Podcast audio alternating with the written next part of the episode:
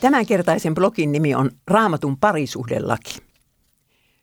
Maailman historian ensimmäiset häät alkoivat niin, että Herra Jumala talutti vasta luomansa naisen miehen luo.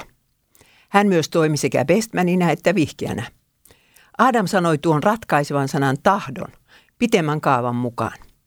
Tämä se on. Tämä on luu minun luustani ja liha minun lihastani. Naiseksi häntä sanottakoon, miehestä hänet on otettu. 1 Mooses 2.23.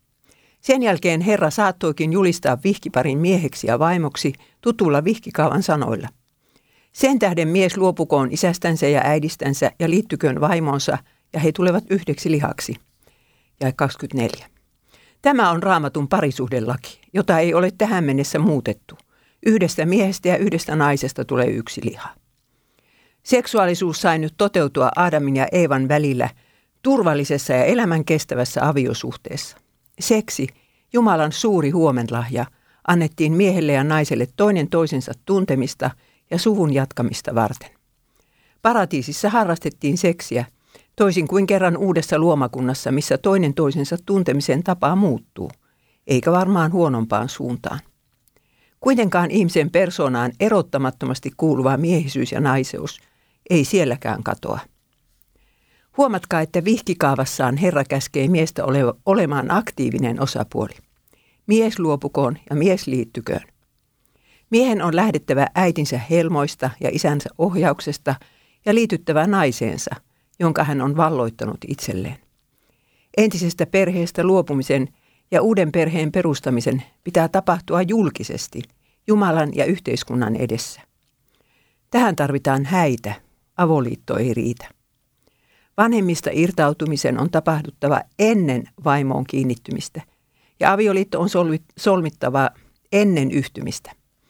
Kun sulhanen ja morsian antavat julkisen avioliittolupauksen, käy kaikille selväksi, kuka on kenenkin puoliso.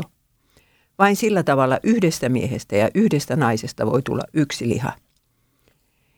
Perheen perustaminen ja siitä huolehtiminen ovat maailman vastuullisimpia tehtäviä joista suoriutumiseen tarvitaan arjen sankaruutta.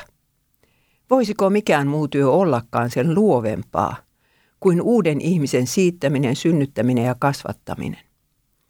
Lisääntyminen ei kuitenkaan ole avioliiton ainoa eikä edes sen varsinainen päämäärä. Avioliitto säädettiin, koska ihmisen ei ole hyvä olla yksin.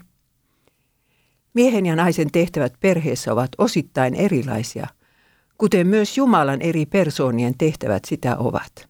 Yksi ei voi korvata toista. Kuten taivaallinen isä on luoja, poika on lunastaja ja pyhähenki pyhittäjä, niin vain mies voi olla isä ja vain nainen voi olla äiti. Kumpikin aviopuoliso tarvitsee toistaan yhtä paljon, ja perheeseen syntyvät lapset tarvitsevat molempia vanhempiaan yhtä paljon. Siksi Jumala säätikin avioliiton elinikäiseksi – ja Jeesus vahvisti asian sanomalla, minkä Jumala on yhdistänyt, sitä älköön ihminen erottako. Matteus 19.6. Sitten tapahtui syntiin lankeemus ja turmeli täydellisen onnen.